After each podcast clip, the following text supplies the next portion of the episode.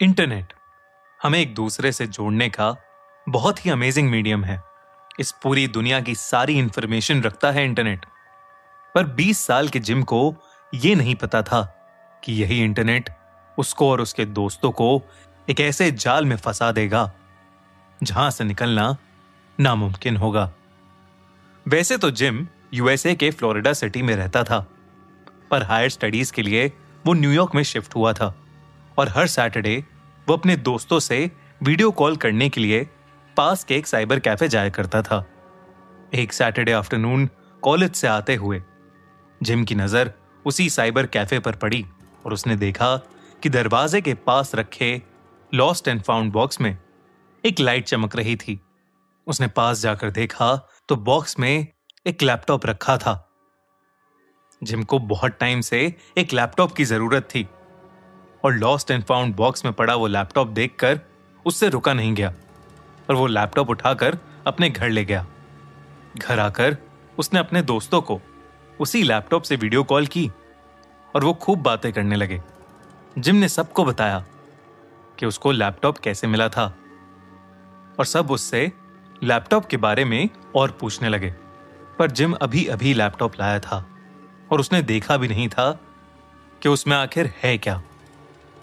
Gym laptop के अंदर के डेटा को एक्सप्लोर करने लगा। और उसे कुछ ऐसी वीडियोस मिली, जिसे देखकर सबका दिल दहल उठा। उस लैपटॉप में बहुत वॉयलेंट वीडियोस थे, जिसमें लोगों को अलग अलग तरह से, बहुत बेरहमी से मारा जा रहा था।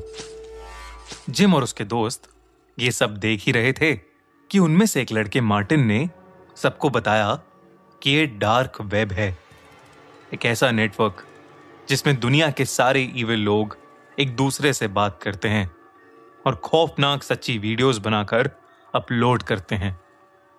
मार्टिन उन्हें यह सब बता ही रहा था कि तभी उसकी वीडियो कॉन्फ्रेंसिंग में एक अननोन इंसान आ गया।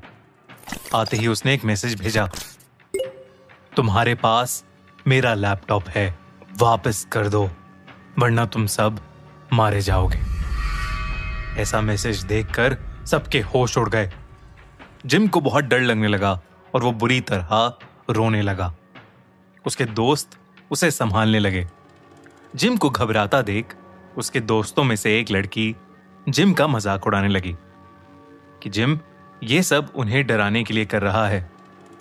और तभी सैम का स्क्रीन फ्लिकर करने लगा और अचानक से काला हो गया। कुछ सेकंड्स बाद जब वो काला स्क्रीन हटा तब जो सबने देखा, वो देखकर सब बुरी तरह शॉक्ड हो गए। सैम का गला कटा हुआ था और उसकी गर्दन वहीं लैपटॉप के पास रखी थी। उसका मुँह नीला हो चुका था और आँखों से खून बह रहा था। कोई कुछ कह पाता, उससे पहले ही उस अननोन इंसान का स्क्रीन पर एक और मैसेज आया।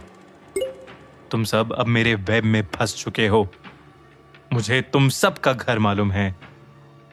और मैं तुम सब के लिए आ रहा हूँ। ये मैसेज पढ़ते ही जिम और उसके दोस्त बुरी तरह कांपने लगे। जिम ने कॉल खत्म करने की बहुत कोशिश की, पर उसकी स्क्रीन मानो लॉक हो चुकी थी। तभी जिम ने वो लैपटॉप उठाकर ज़ोर से ज़मीन पर पटका और उस लैपटॉप के टुकड़े टुकड़े हो गए। उसने जल्दी से सारे टुकड़े उठाए और जाकर उन्हें उसी लॉस्ट एंड फाउंड बॉक्स में डाल दिया।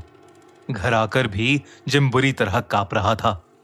जिम ने थोड़ी हिम्मत बांधी और थोड़ा पानी पिया, लेकिन उसी वक्त जिम के मोबाइल पर एक मैसेज आया, जिसमें लिखा था यू आर नेक्स्ट मतलब मैं अब तुम्हारे लिए आ रहा हूँ। ये देखकर जिम इतना कपकपाने लगा कि वो वहीं बेहोश हो गया। उसकी आँखें खुली तो वो एक हॉस्पिटल में था।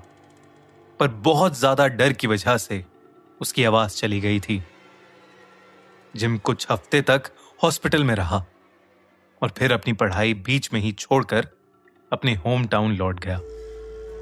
उस दिन के बाद से न जिम ने, न जिम के किसी भी दोस्त ने इस इंसिडेंट के बारे में डिस्कस किया और ना ही डार्क वेब का दोबारा कभी नाम लिया।